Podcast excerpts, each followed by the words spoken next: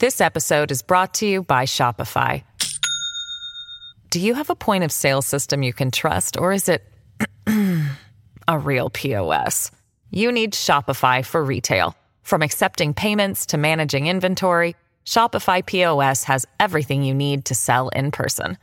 Go to shopify.com slash system, all lowercase, to take your retail business to the next level today. That's shopify.com slash system.ティービーエス ポッドキャスト発信型ニュースプロジェクト荻上チキセッション。岸田総理、防衛増税と所得減税は矛盾しない。国会では衆議院の予算委員会が行われ、政府与党が検討している所得税などの減税をめぐって野党側が岸田総理を追及しました。立憲民主党の大坂議員は、岸田総理が訴える減税の評判が悪いのは、防衛力強化や少子化対策の財源が安定的でないことが国民に見透かされているからだなどと問いただしました。これに対し岸田総理は、経済政策と防衛力の強化、これはそれぞれ重要な課題であり、そして防衛力の強化も経済あるいは賃金、物価等に最大限配慮した上で実施の時期等も決めるなどとの認識を示した上で、防衛力強化に伴う増税と所得税などの減税について、両者は矛盾するものではないと考えているとの見方を示しました。また、岸田総理は自民党の中に安定的な皇位継承策などについて検討する総裁直属の新しい組織を設置する考えを明らかにしています。それでは今日の国会では予算委員会が開かれています。はい、え様々な音声聞きながらどんなやり取りがあるのか考えていきましょう。えー、まずはですね、やはりその経済に関する質問というのが各党で続いているので、今日はそちらを紹介していきたいと思います。立憲民主党大坂誠二議員と岸田総理、そして森山文科大臣とのやり取りです。総理、中小企業を含めてすべての事業所が賃金を上げるというのは簡単ではないと思うんですが、いかがでしょうか。内閣総理大臣岸田文雄君。はい、あのまず賃金を上げること、それは簡単なことではない、えー、その通りであります。だからこそ、この賃上げ、そして投資など、えー、この官民協力をして、えー、盛り上げることによって、経済の好循環を回復しなければ、持続的に賃上げを維持していくことはできない、まあ、こういった考え方に基づいて、さまざまな経済政策を進めてきました。結果として賃上げ、そして投資等に盛り上がりが見えてきた、新しい兆しが見えてきた、これをどう維持するのか、これが問われています。そしてその際におっしゃるように、中小企業において、この賃上げを維持していかなければならない。賃上げ、なかなか簡単でないことは、これ事実なんですね。しかし、今、こういう状況があります。なかなか経済が、あの所得が伸びない、あるいは、えー、職が不安定だということがありますので、それを賃上げによらずやれる方法が私はあると思うんです。それがですね、私、教育の無償化だと思うんですよ。教育の無償化をすれば、子育て世代の皆さんの自由に使えるお金、可処分所得増えます。だから、教育の無償化をすることによってですね、この少子化対策にもプラスになるでしょうし、それから子育て世代の皆さんって、増えたお金を消費に回しやすいんですね。限界消費性向が高いという言い方をしますけれども、だから教育を無償化して自由に使えるお金は今度経済に回っていく。経済に回っていけば、それは最終的に、えー、社会保険料の増にもつながるというところにもなっていくわけですよ。だからとにかく教育の少子化をやることがですね、単に教育だけの問題ではなくて、社会全体の問題を紐解く、私はスイッチ入り口だと思うんですね。だから総理、これ教育の無償化、これがっちり取り組みませんか、いかがですか。えー、その現在ですね、えー、その給食の無償化につきましても、必要な調査、その他を行っているところでございまして、えー、今年のろくねんどにですね、そのような調査をスタートしたところでございまして、えー、こういった調査、つまり各自治体でどういうふうにやっているのか、現状、そういうことを含めた上で、えー、あの結論をまとめていきたい、そんなふうに考えております。以上です。立憲民主党の大阪誠二議員と岸田総理、そして森山文科大臣とのやり取りを聞いていただきました。はい、あの今あの様々な、えー、賃金を上げていく試みの中で、えー、質を減らすその政策として教育の無償化、あるいは給食費の無償化なども必要ではないかということを訴える場面でした。まあ後者の提案などについては岸田総理が直接答えず、文科大臣が代わりに答えると。でそこについてはまあなかなか曖昧な回答ということになっているということですね。でもう一人、早稲田由紀議員、立憲民主党の早稲田由紀議員も経済対策などについてただしています。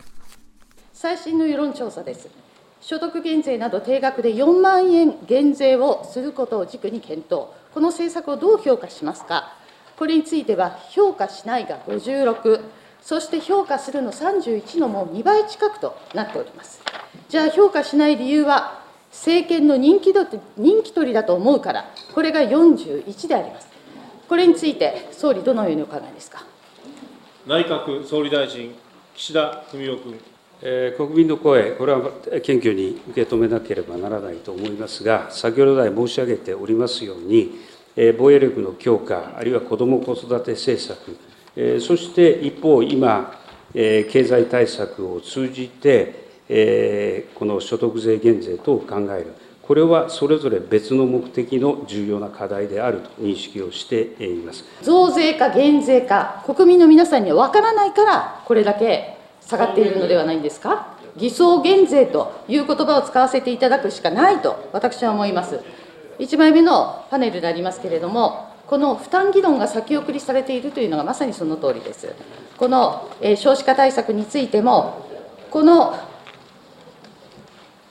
ここに書かれているとおり、高齢化による社会保険料の伸びを社会保障の歳出削減に抑制すると、一つは言ってらっしゃる。そして、社会保険料の上乗せに新たなこの支援金制度を加えるとおっしゃっています。来年は、この医療・介護・障害福祉サービスの報酬改定、トリプル改定の年でありますが、社会保障の歳出削減とは何をなさるおつもりですか。具体的に内閣総理大臣、岸田文雄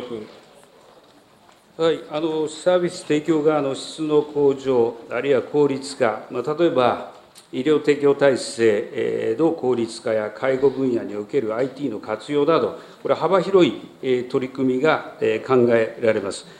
こうしたさまざまな改革の努力を年末までにこの策定をし、お示しをした上で、にせんにじゅうはちねんどまでの毎年度の予算編成過程において、実施して積み上げていきたいと考えております。早稲田由紀さん。えっと、社会保険料は上がるんですか、下がるんですか。内閣総理大臣、岸田文雄君。国務大臣、加藤鮎子さん。えー、違います、総理しか申してません。ダメです。まず、加藤鮎子さん。さっきと同じことを担当なんですから、手短にお願いします。総理お願いします。続いて総理お願いいたします。はい、お答え申し上げます。えー、まず、えー、少子化対策の財源につきましては、ろくがつの子ども未来戦略方針におきまして、えー、まずは徹底した歳出改革等を行い、その効果を活用しながら国民に実質的な追加負担を生じさせることを目指すという基本方針、基本方針を示しております。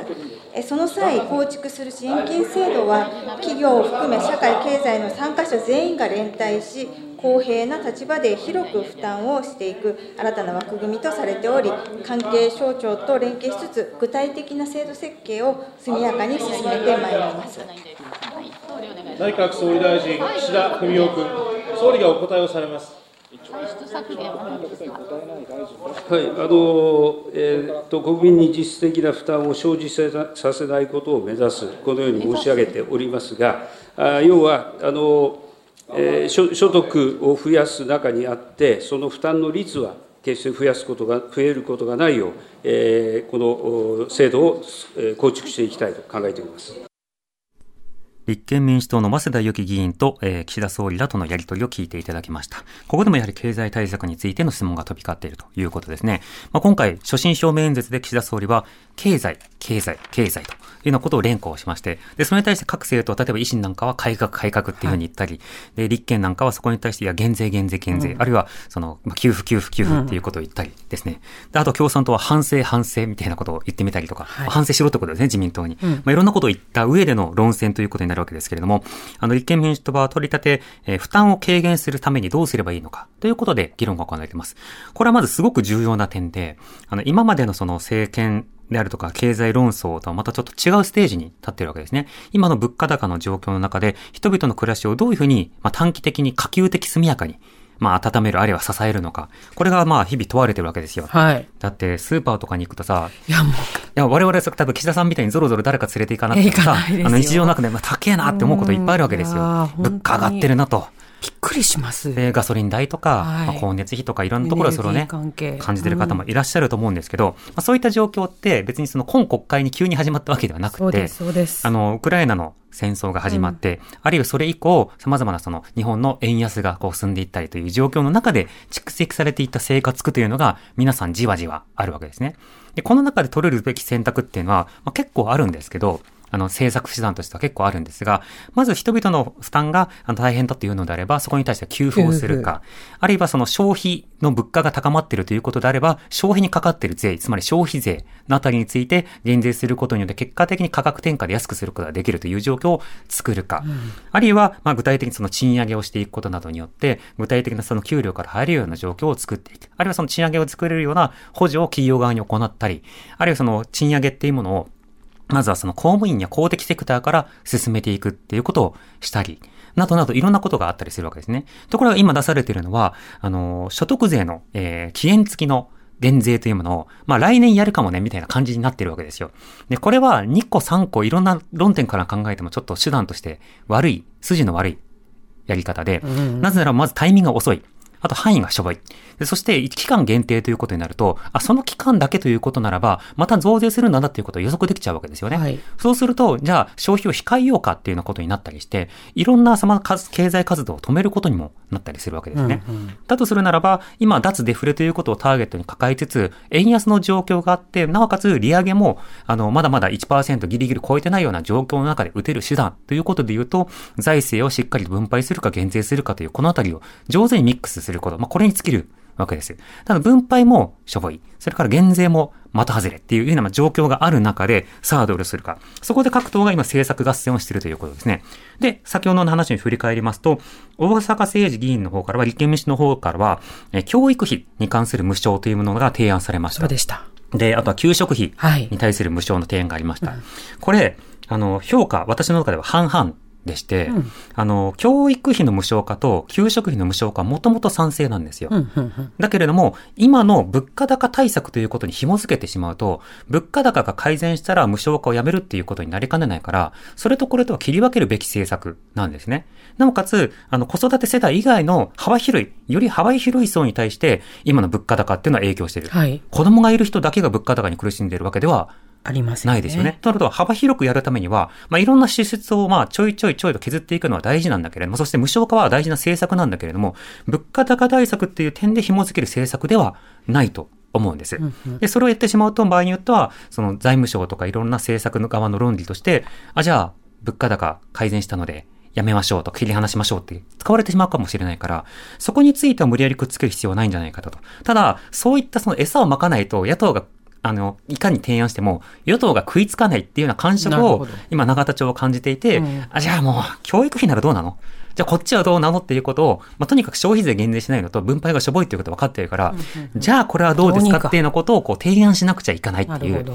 あ、尻を叩く野党。で、あの、ガンとして何もしない、何もしないわけじゃないんだな。あの、狭く行動しかしないという、政権という図式からまず出発したと。いうことですね。これがどういった減税策や分配策につながっていくのか、各政党の提案って次々変わってもいいと思うので、具体的なお財布を温める、そうした予算の編成であるとか、はい、政策の策定に今国会しっかりと間に合うように作ってほしいなと思います。残りの国会はろくじさんじゅっぷん頃からのニュース後半で伝えていきたいと思います。はい、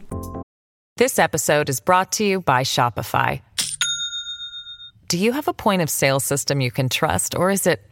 a real P O S? You need Shopify for retail. From accepting payments to managing inventory, Shopify P O S has everything you need to sell in person. Go to shopify.com slash system, all lowercase, to take your retail business to the next level today. That's shopify.com slash system. 発信型ニュースプロジェクト荻上チキセッション。今日から日銀の金融政策決定会合。日本銀行では今日から金融政策を決める会合が開かれます。円安が一段と進む中、大規模な金融緩和政策の今後の運営が焦点となります。日銀はしちがつの会合で長短期金利操作の柔軟化を決め、長期金利の上限を事実上 いちパーセント に引き上げました。今日長期金利が ゼロ点はちきゅうゼロパーセント とおよそじゅうねんぶりの水準まで上昇する中、市場では再び政策修正が行われるのではないかとの観測もくすぶります。会合では、長短期金利操作の運用が議論されるほか、物価安定目標の達成の鍵となる賃上げの持続性や物価見通しなど、賃金と物価の好循環がどこまで実現しているかについても意見が交わされるとみられます。さて、日銀の金融政策決定会合で金利が事実上 いちパーセント 近傍となったことによって、これから経済政策、政府が打てる手段というのも制限されることにはなるわけですね。つまりこれまでのダフレ、脱デフレということで、例えば国債の日銀引く受けであるとか、まあ、財政の大規模な出動、これは今でもまだ可能ではあるんですが、今後の見通しという点でいうと、だんだんその海外と同じように引き締めというものが視野に入ってくることもあり得るわけです。そうすると、この今の、えー、様々な物価高に対策するなら、今しかないっていう状況になるんですね。それは今日国会で岸田総理も繰り返し述べてはいて、はい、今が好機なんだっていう言い方をすれば、今が瀬戸際なんだっていう言い方をしている時もあって、どっちも正しいんですね。好機という点で言うと、まあ今がやり時。でも今やらなかったら、今後、例えばより物価が高くなる一方で金融政策は制限される。あるいはそこに防衛増税なんてことをまあねじ込んできたならば、もう景気対策はそこで取れる手段はものすごく少なくなるということになるわけですね。さて、経済政策について国会ではさらにどんなやり取りがあったのか、各党を聞いてみましょう。日本維新の会、漆間譲司議員と岸田総理、そして森山文科大臣とのやり取りです。えー、これにまいめのパネルですかね。はい。えー、高校の進学率の、私立高校の進学率の推移とあるんですけれども、私の地元の、えー、私立高校でもですね、私学の授業料無償化が始まってから、えー、これまでこう学校にはですね、こう垂れ幕がこう掲げてあるんですけれども、えー、どこどこ大学合格とかですね、これまで見なかったようなこう垂れ幕がバーッと出たり、スポーツでも全国大会優勝みたいなところがこう出てきたりとかですね、まあ、私学があの生徒さんに選ばれるようにするために、どんどんどんどんこう切磋琢磨していくという側面がですね、無償化の効果として見られております。これ、あの国会のですね、議事録、無償化の議事録をいろいろ見させていただいたんですけれども、大体教育の機会均等の議論ばかりでですね、この、えー、選ばれることによる切磋琢磨で、えー、教育力が向上していくということについては議論されておりません。このメリットについて、えー、どう把握されているか、どう思うか、認識をですね、総理にお伺いしたいと思います。内閣総理大臣、岸田文雄君。あの、えー、高校に通う生徒さんへ授業料等を支援するということ、まあ、これは委員ご指摘のように、まあ、機会均等の観点からも、さらには少子こ、え子ども子育て政策としても、これは大変重要な視点であると認識をいたします。ただこれ、詳細はこの文部科学大臣から、えー、っとお答えできればと思いますが、このその支援と教育の質が、えー、っとこの結びついているということについては、この今一概に把握することは難しい、こういった具体的なこの、えー、論拠があるということまでは承知をしておりません。まあ、そういった点も、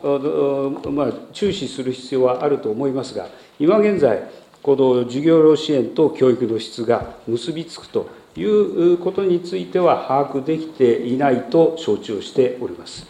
森山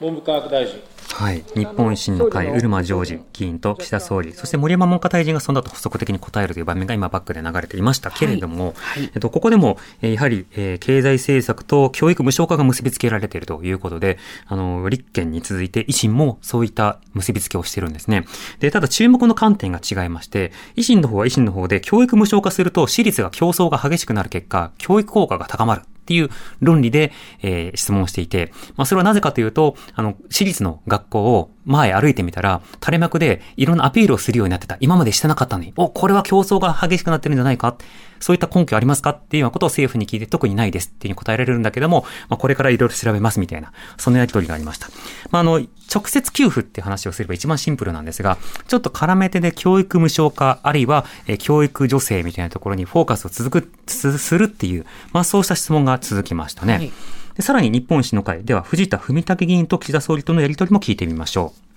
う。例えばこれまでの経済対策、つ、つまり直近の安倍政権、菅政権の経済対策との違いというのはあるんですかね。内閣総理大臣、岸田文雄君。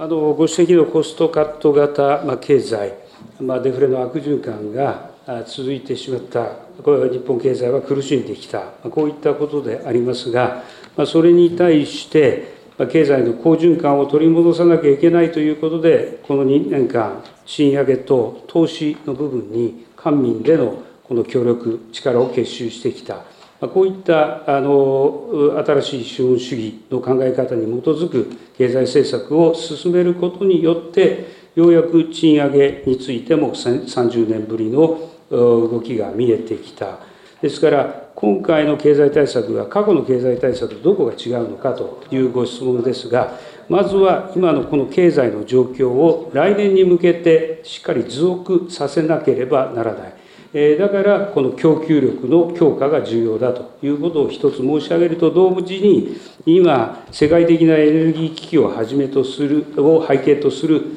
この物価高に国民が苦しんでいる。えー、今今の現段階では賃上げの明るい兆しが見えたと言いながら、まだ物価高に賃上げが追いついていないからして、この時点においては、一時的にこの国民生活を支えるこの支援の支援策を国として用意しなければいけない。このふたつがポイントということになっています。かつてのこの経済政策、コロナの時代においては大きな ジーディーピー ギャップを埋めるという意味で、経済対策の主眼はそちらに置かれていたこと等とも比較して、今回の経済対策は大きくポイント、目的が違っていると考えます。はい。えー、結構ストレートな質問が飛びましたね。うんはい、日本維新の会、藤田文武議員と岸田総理とのやり取りでしたが、岸田総理ってあの新しい資本主義っていうようなことを発言していた当初、まあ今でも言ってるんですけれども、あのその時にはですね、あの新自由主義的な政策から脱却するんだというような趣旨のことを言っていて、それってどれのこと、安倍さんのことっていうようなことが野党から追及されたわけですね。うん、今度はコストカット型の経済から脱却するって言ってたわけですけど、じゃあそれは安倍政権の経済と同じなの違うのっていうようなことを聞かれて、まああのむにゃむにゃするっていうそんな場面がありました。まあいずれにしてもコストカット型というふうに言うのであれば給付などを急ぐということになるんですが、そのあたりどうなのか。日本共産党の宮本徹議員が最低賃金などをめぐって岸田総理を正しています。まあ、一番初めに賃金上げられたように賃金がですね一番カットされてきたわけですよね。で、日本はですねこのさんじゅうねんかん先進国で唯一賃金がですね上がらない国になってしまいました。ここをですね変えなければなりません。まあ、どうやってですね賃金のコストカットが進められてきたのか。まあ、リスト代であり、非正規雇用の拡大なわけであります。えー、非正規雇用はですね、雇用者全体の さんじゅうななパーセント にもなっております。まあ、これを後押ししてきたのが、歴代の自民党政権です。労働者派遣の自由化など、労働法制の規制緩和を行って、非正規雇用を広げてきました。総理、反省が必要です。総理、コストカット型経済の転換のためには、非正規雇用を広げてきた政策を抜本的に転換する必要がある。この自覚は終わりですか。ぜひ今回の経済対策においても、こうした同一労働同一賃金のさらなる遵守、そして在職中の非正規雇用労働者に対するリスキリング支援の創設、あるいは正社員化に取り組む事業主を支援する、こうした具体的な政策を盛り込んでいきたいと考えています。宮本徹君。あの反省が一言も語られないんですね。まあ、なんか自然現象のようにデフレが続いたわけじゃなくて、デフレを促進するような雇用政策をやってきたんじゃないのかと、えー、企業の中にはですね、無期転換ルールが適用されないように雇用上限をごねんまでにしていると、こういうところも少なくなくあるわけですね。一方、ヨーロッパの多くの国では、有期雇用については入り口規制をやっています。有期雇用は合理的な理由がある場合に限定して、臨時的な仕事などに限っております。常時ある仕事は正規雇用、無期雇用を原則にしております。総理、ここはやっぱり歴史的転換って言ってるんですから、日本でも有期雇用の入り口規制を行うべきではありませんか。まさに委員ご自身がご指摘されたように、この最低賃金の議論においては、えー、働く方々、労働者の立場もありますが、地方の多くの中小零細企業をはじめ、事業者の立場にもしっかりとこの議論を広げていかなければならないと考えています。ですから、厚労使さん者の議論が大事だと申し上げています。そして、事業者の立場をということで、先ほど申し上げました、政府の対策として、この中小企業の省力化投資支援ですとか、あるいはこの価格転嫁対策、こうしたものをしっかりと環境整備として進めていく。宮本徹。だからその価格転嫁対策大事ですよ。もちろんそれ大事ですよ。省力化投資も大事ですよ。はい、日本共産党宮本徹議員と岸田総理とのやり取りを聞いていただきました。はい、まあ、最低賃金上げましょう。そして雇用の安定化を進めましょうという、まあ、そうした提案ということになります。まあ、今のね、そのいろいろな物価高に対する給付あるいは短期的な措置ということと、そのあたりのその労働観や経済観というものが、まあ、政党によってこれだけ違うんだなということは分かったわけですね。ただ私たちは知っています。今物の価格が上がってきて、今お財布にもっとお金欲しい、誰もが思ってる、はい、そのタイミングで物の価格を安くするか、賃上げをしてもらうか、あとりあえず当座のお金を振り込んでもらえるか、どれかをやってほしいっていうところが一致していて、各政党ドンピシャでそれをサクサクざま提案しているわけではないんだけれども、そのあたりで各政党が今カラーを出して提案をしている。さて、どの政策が自分たちのまあ生活により寄り添っているのか、まあ、すごく大事な論点なので、うん、今国会はその点注目して見てほしいなと思います。荻上チキセッション。